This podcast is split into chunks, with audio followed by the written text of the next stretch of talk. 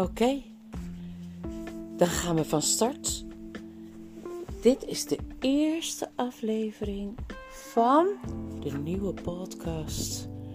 Your Book is My Castle. Podcast over het voorlezen van boeken. En weet je wat ik nou echt een hele mooie serie vind? Dat zijn de Chronieken van Narnia. Zou wel willen vragen aan de luisteraar of jij dat ook vindt.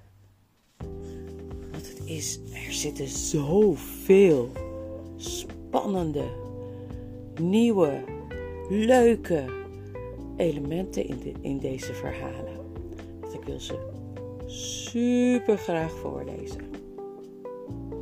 De schrijver begint met een opdracht aan een meisje. Voor Lucy Barfield. De schrijver is trouwens C.S. Lewis. Lieve Lucy, schrijft hij. Dit verhaal heb ik voor jou geschreven. Maar toen ik eraan begon, heb ik er niet bij stilgestaan dat meisjes harder groeien dan boeken. Daardoor ben je nu al te oud voor sprookjes. En tegen de tijd dat dit verhaal gedrukt is en wordt uitgegeven, ben je alweer zo'n stuk ouder. Maar op een goede dag zal je oud genoeg zijn om opnieuw sprookjes te gaan lezen. Dan kun je dit boek uit de kast halen, het stof eraf blazen en me vertellen hoe je het vindt. Waarschijnlijk ben ik dan al zo doof dat ik er geen woord meer van versta. En zo oud dat ik je niet meer kan begrijpen. Maar ook dan blijf ik nog altijd je liefhebbende peetvader. Nou, dat is een mooie opdracht. Ik begin met hoofdstuk 1. De kleerkast. Er waren eens vier kinderen. Ze heten Peter, Suzanne, Edmund en Lucie.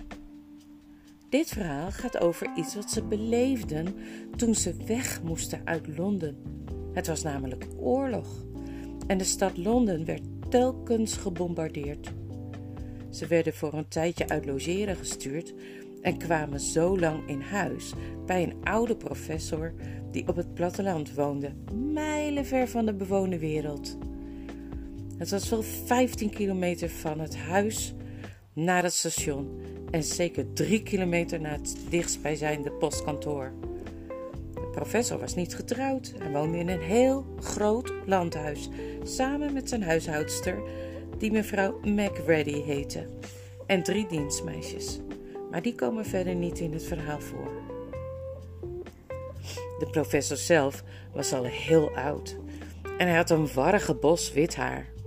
Dat groeide niet alleen op zijn hoofd, maar ook op het grootste deel van zijn gezicht. De kinderen vonden hem bijna meteen aardig. Alleen zag hij er die eerste avond, toen hij naar de voordeur kwam om ze te verwelkomen, zo vreemd uit dat Lucie, die de jongste was, een beetje van hem schrok. En Edmund, die de op één na jongste was, schoot bijna in de lach. En moest daarom telkens doen alsof hij zijn neus snoot om het niet te laten merken. Zodra ze de professor die eerste avond wel te rusten hadden gezegd en naar boven waren gegaan, kwamen de jongens naar de kamer van de meisjes en met z'n allen bespraken ze de toestand. We hebben geluk gehad, zei Peter. Ik weet zeker dat we het hier fantastisch krijgen. Volgens mij vindt die man alles prima wat we doen. Ik vind hem een schat, zei Suzanne. Toe zeg, schij uit, zei Edmund, die slaap had, maar net deed alsof hij niet moe was. Iets waar hij altijd een slecht humeur door kreeg. Begin alsjeblieft niet zo te doen. Hoe? zei Suzanne. Trouwens, het is bedtijd voor jou. Je probeert mama na te doen, zei Edmund. Waar bemoei je eigenlijk mee? Gaat het jou wat aan wanneer ik naar bed moet? Ga zelf naar bed. Zouden we allemaal niet liever naar bed gaan? zei Lucie. Als we horen dat we hier zitten te praten, krijgen we op onze kop. Niks hoor, zei Peter. In dit huis maakt het volgens mij niemand iets uit wat wij doen, trouwens. Ze zullen ons hier heus niet horen. Het is zowat tien minuten lopen van hier naar die eetkamer beneden. En dan zitten er nog allerlei trappen en gangen tussen. St. Wat was dat voor geluid? zei Lucie opeens. Ze was nog nooit eerder in zo'n enorm groot huis geweest. En nu ze aan al die lange gangen dacht en al die rijen deuren met kamers erachter, waar niemand was, begon ze het een beetje griezelig te vinden. Het is gewoon een vogelsuffert, zei Edmund. Het was een uil, zei Peter. Er zitten in de, in de buurt vast veel vogels. Kom, ik ga naar bed. Zeg, zullen we morgen de omgeving eens even gaan verkennen? Wie weet wat er hier allemaal te beleven is. Hebben jullie die bergen gezien toen we hierheen kwamen? En dat bos. Er kunnen hier wel arenden zitten. Misschien zijn er wel herten en haviken. Of dassen, zei Lucie. En vossen, zei Edmund. En konijnen, zei Suzanne.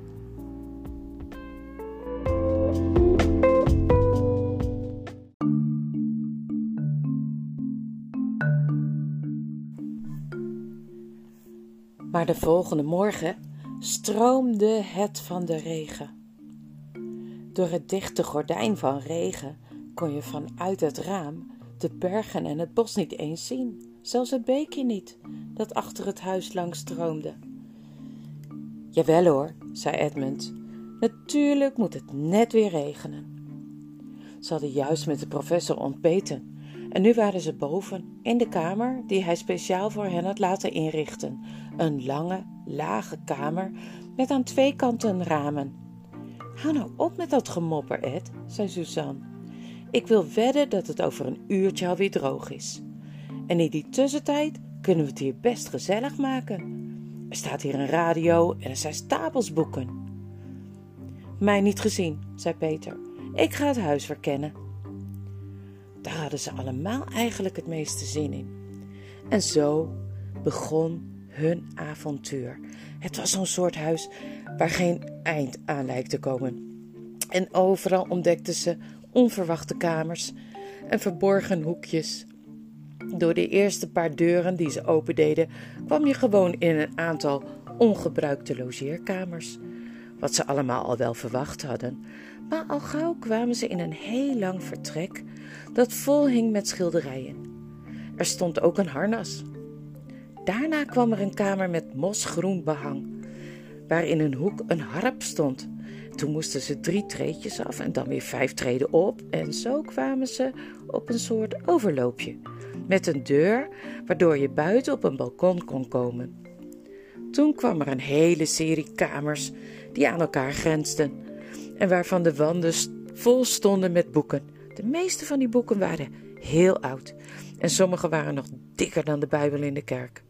En even daarna deden ze de deur open van een kamer die helemaal leeg was. Op één grote houten kleerkast na, zo'n kast met een spiegel in de deur. Verder stond er niets in die kamer. Er lag alleen een dode bromvlieg in de vensterbank. Niks, zei Peter, toen ze naar binnen hadden gekeken. En allemaal dromden ze weer naar buiten. Allemaal, behalve Lucie. Die bleef in de kamer achter, omdat het haar wel de moeite waard leek de deur van die kleerkast eens te proberen. Al wist ze wel bijna zeker dat die op slot zat. Maar tot haar verrassing ging hij juist heel makkelijk open. En er rolden twee mottenballetjes naar buiten.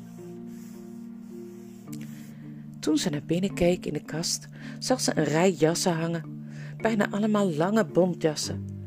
Nu was er voor Lucie niets heerlijker dan aan bont voelen, de geur ervan te ruiken. Ze stapte dus dadelijk de kast in en ging tussen de jassen staan om met haar gezicht langs het bont te kunnen wrijven.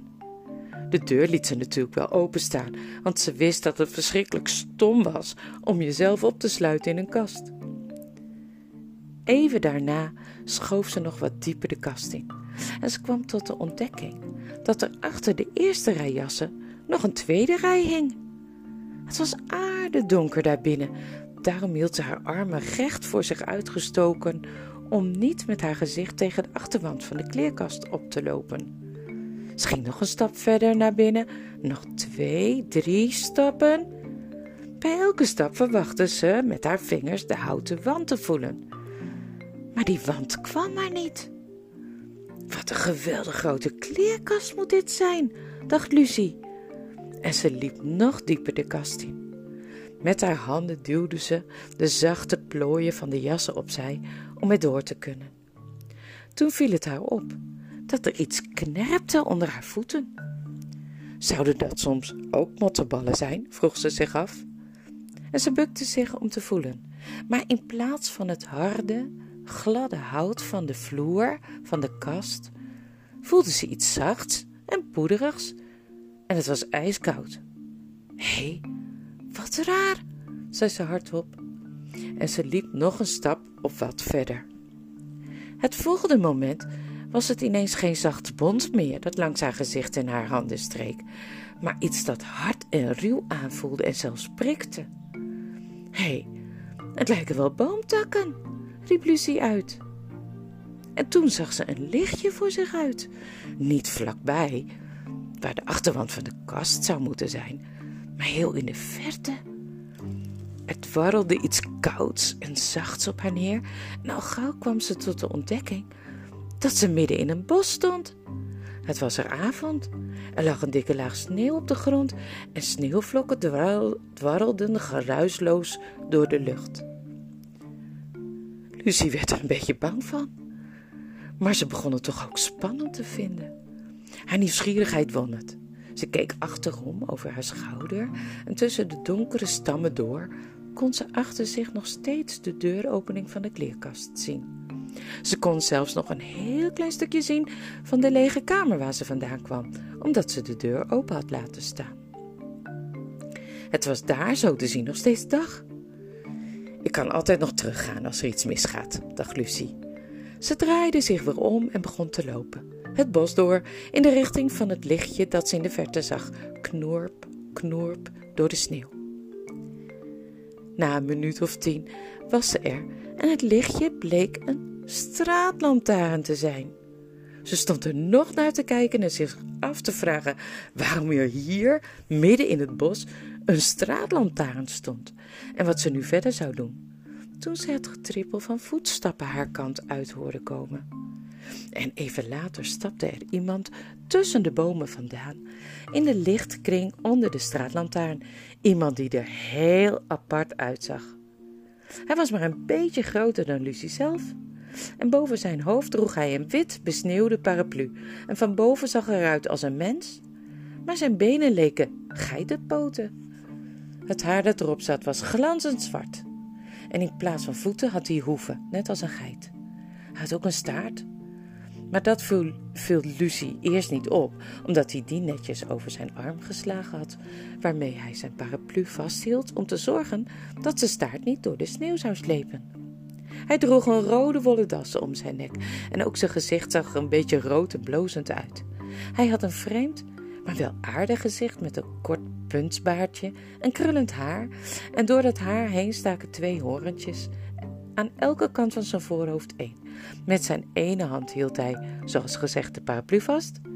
In zijn andere arm droeg hij een heleboel pakjes met bruin papier erom. Met die pakjes en al die sneeuw leek het precies alsof hij kerstcadeautjes was wezen kopen.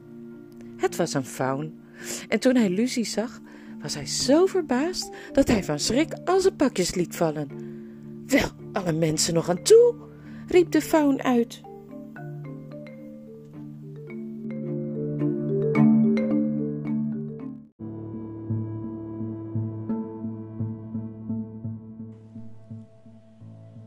Lucie ontdekte. Goedenavond, zei Lucie. Maar de faun was zo druk bezig om zijn pakjes op te rapen dat hij niet meteen antwoord gaf.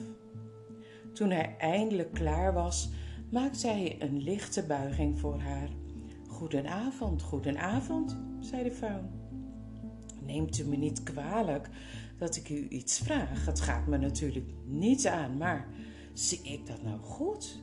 Bent u een dochter van Eva? Ik heet Lucie, zei Lucie, die niet zo goed begreep wat hij bedoelde.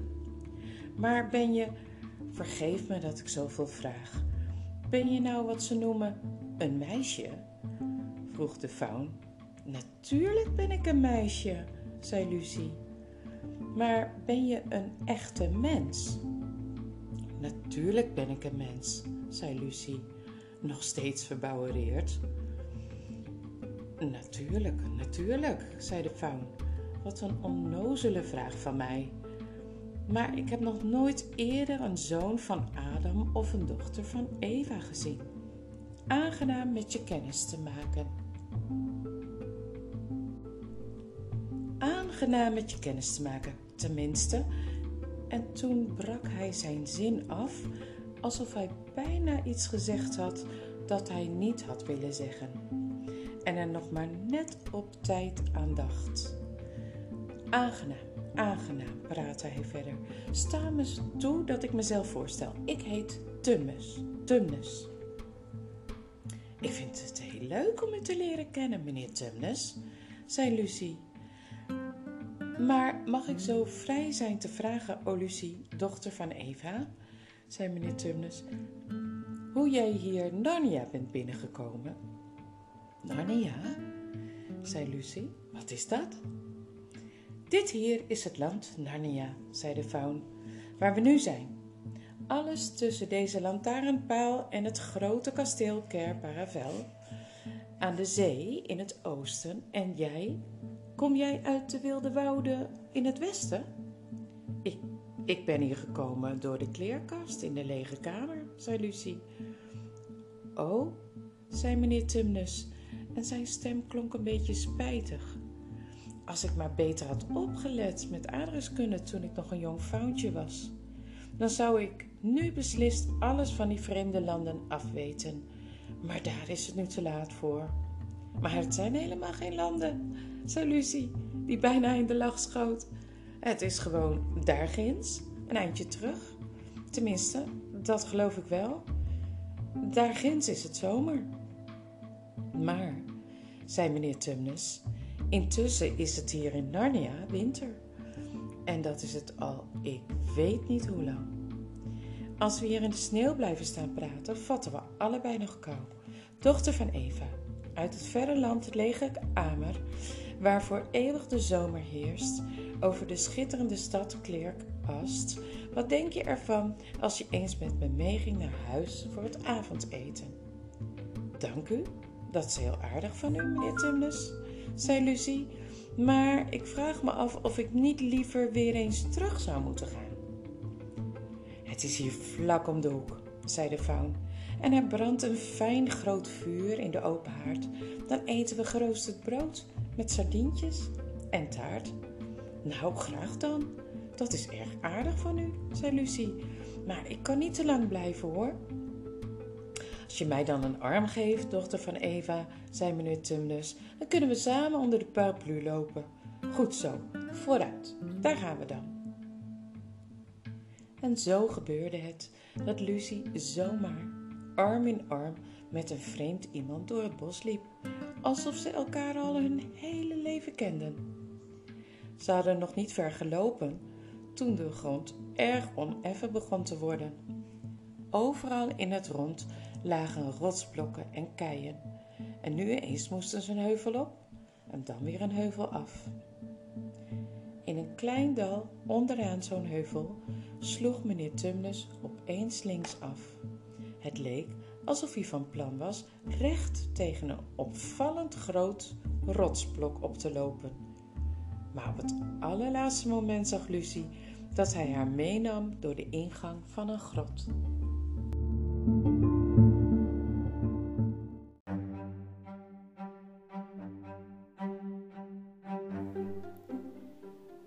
Op het allerlaatste moment zag Lucie dat hij haar meenam door de ingang van een grot.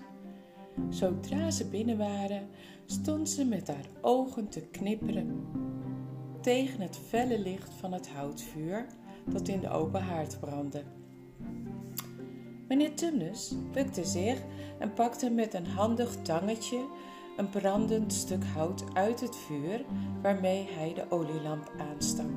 Het duurt maar heel even, zei hij, en meteen zette hij een ketel water op. Lucie vond dit het gezelligste huis waar ze ooit geweest was. Het was een kleine, warme, schone grot van roodachtige steen met een kleed op de vloer en twee luie stoelen. Eén voor mezelf en één voor een vriend, zei meneer Tumnus. En een tafel en een grote kast en boven de open haard een schoorsteenmantel met daarboven een schilderij van een oude faun met een grijze baard. In de hoek van de grot zat een deur. Die ging zeker naar de slaapkamer van meneer Tumnus, dacht Lucie. En aan de muur hing een plank met boeken. Terwijl hij de tafel dekte, keek Lucie eens naar die boeken. Er stonden titels achterop, zoals Het leven en de brieven van Silenus, of Zo leven de nymfen, of Mensen, monniken en jachtopzieners, een onderzoek naar populaire legenden, of Is de mens een mythe? We kunnen eten, dochter van Eva, zei de faun. En het eten smaakte verrukkelijk. Er was voor allebei een lekker bruin, zacht gekookt eitje. Daarna aten ze een geroosterde boterham met sardientjes. Toen geroosterd brood met roomboter en honing. En tenslotte een stuk slagroomtaart. Toen Lucie genoeg gegeten had, begon de faun te vertellen. Hij kon prachtig vertellen over het leven in de bossen van Narnia. Hij vertelde van nachtelijke dansfeesten en hoe de nymfen dan tevoorschijn kwamen uit het water en de triaden uit de bomen waarheen ze woonden om te dansen met de faunen. En hij vertelde hoe de lange jachtstoet erop uittrok om het melkwitte hert te vinden dat al je wensen vervulde als het je lukte om het te vangen. Hij vertelde over feestmaaltijden en speurtochten die ze soms hielden met de wilde rode dwergen op zoek naar schatten in de tunnels en spelonken diep onder de grond, onder de bossen. En dan weer vertelde hij over de zomers, als de bossen groen waren en de oude Silenus hen op zijn dikke ezeltje kwam bezoeken. En soms kwam Bacchus zelf. Dan veranderde het wijn dat in de beekjes stroomde in dan veranderde het water dat in de, in de beekjes stroomde ineens in wijn. En het hele bos deed dan wekenlang niets anders dan plezier maken. Hé, hey, water in wijn veranderen. Dat heb ik wel eens eerder gelezen. Maar ja, nu is het bij ons altijd winter, voegde hij er somber aan toe. Om zichzelf wat op te vrolijken, pakte hij uit een doos die op de kast stond een vreemd soort fluit die eruit zag alsof hij van riet gemaakt was. En hij begon erop te spelen. En het wijsje dat hij speelde gaf Lucie het gevoel dat ze moest huilen en lachen en dansen en in slaap vallen, alles tegelijk. Voor haar gevoel had ze al uren naar de muziek zitten luisteren toen ze ineens opschrok en zei: Oh, meneer Tumnus, ik vind het vreselijk jammer om u te laten ophouden met spelen. En die melodie vind ik prachtig, maar nu moet ik toch echt naar huis. Ik was van plan om maar heel even te blijven. Daar is het nu eigenlijk te laat voor, zei de faun. En hij legde de fluit neer en schudde verdrietig zijn hoofd tegen haar. Lucie sprong overeind. Te laat, hoe bedoelt u? zei ze. De angst kneep opeens haar keel dicht. Hoezo? Ik moet meteen naar huis. De anderen zullen wel ongerust zijn. Ze denken vast dat er iets met mij is gebeurd. Maar even later vroeg ze: Meneer Tumnus, wat hebt u in vredesnaam? Want in de bruine ogen van de faun trilden tranen, die langzaam langs zijn wangen naar beneden begonnen te biggelen, van zijn neus afdrupten, en tenslotte verstopte hij zijn gezicht in zijn handen en begon hartverscheurend te huilen.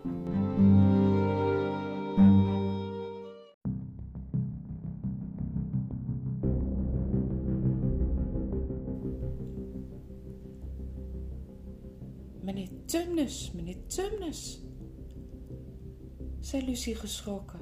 Niet doen, niet huilen. Wat is er? Bent u ziek? Lieve meneer Tumnus, zeg me toch alsjeblieft waarom u zo huilt. maar de faun bleef hartverscheurend snikken.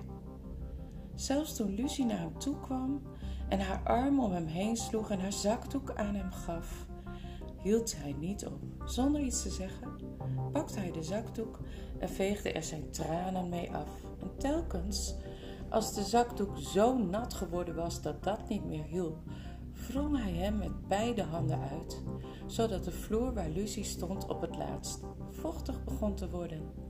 Meneer Tumnus, schreeuwde Lucie tenslotte in zijn oor, terwijl ze hem door elkaar schudde. Hou op, hou daar ogenblikkelijk mee op. Je moest je schamen. Zo'n grote vouw nog wel. Waarom moet je nou zo huilen? Oh, snikte meneer Tumnus. Ik huil omdat ik zo'n gemene faun ben. Vind je helemaal geen gemene faun, zei Lucie. Vind je juist heel aardig. Je bent de liefste die ik ooit ben tegengekomen. Oh, als je alles wist, zou je dat niet zeggen? zei meneer Tumnus tussen twee snikken door. Nee, ik ben een slechte faun. Ik denk niet dat er sinds het begin van de wereld zo'n gemene faun ooit is geweest.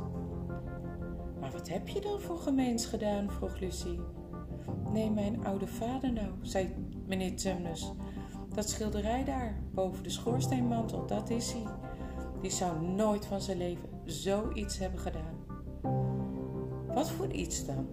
vroeg Lucie. Zoals ik aan het doen was, zei de faun. In dienst gaan bij de witte tovenares. Dat heb ik gedaan. Ik werk voor de witte tovenares. De witte tovenares? Wie is dat?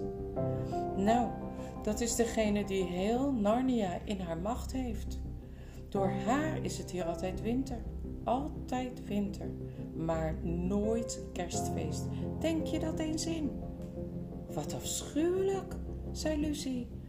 Maar wat voor werk doe je dan voor haar? Dat is het ergste, kreunde meneer Tumnus.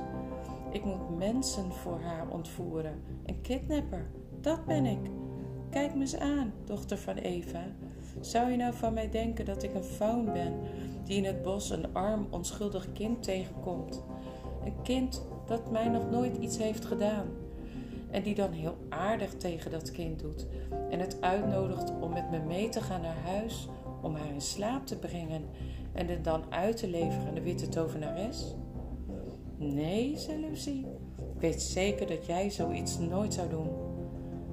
Maar dat doe ik nou juist wel, zei de faun. Nou ja, zei Lucie langzaam, want ze wilde eerlijk zijn, maar toch ook weer niet te hard tegen hem uitvallen. Tja, dat was niet zo mooi van je. Maar je hebt er spijt van, zie ik. Dat betekent dat je het waarschijnlijk nooit meer gaat doen. Dochter van Eva, begrijp je dan nog steeds niet wat ik je probeer te vertellen? zei de faun. Het gaat niet om iets dat ik ooit gedaan heb. Ik ben er nu, op dit moment, mee bezig. Lucie werd doodsbleek. Hoe bedoel je? riep ze. Jij bent dat kind, zei Tumnus.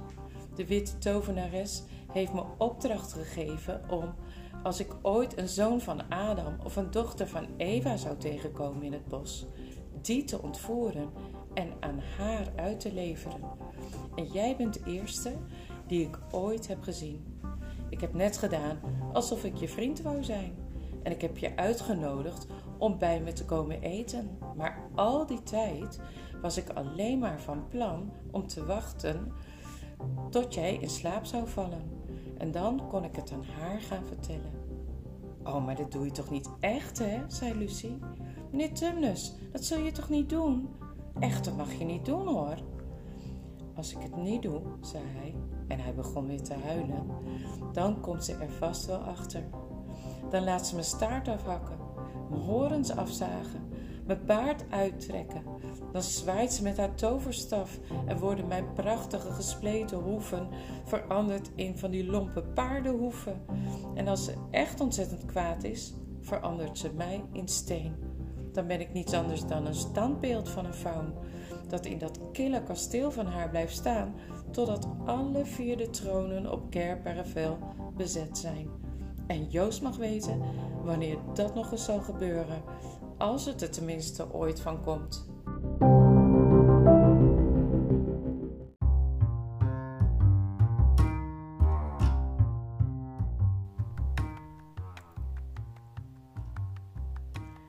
Dat vind ik heel erg, meneer Tumnus, zei Lucie Laat, maar laat me alsjeblieft naar huis gaan. Natuurlijk laat ik je gaan, zei de faun. Natuurlijk, dat moet wel. Dat zie ik nu ook wel in. Ik heb nooit geweten hoe mensen waren tot ik jou leerde kennen. Natuurlijk zou ik jou niet aan de witte tovenares verraden. Nu ik je ken, niet meer.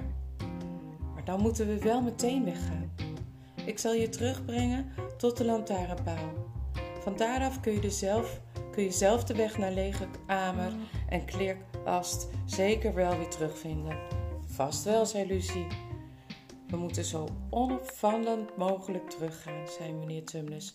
Het hele bos wemelt van de spionnen, haar spionnen. Zelfs sommige bomen staan aan haar kant.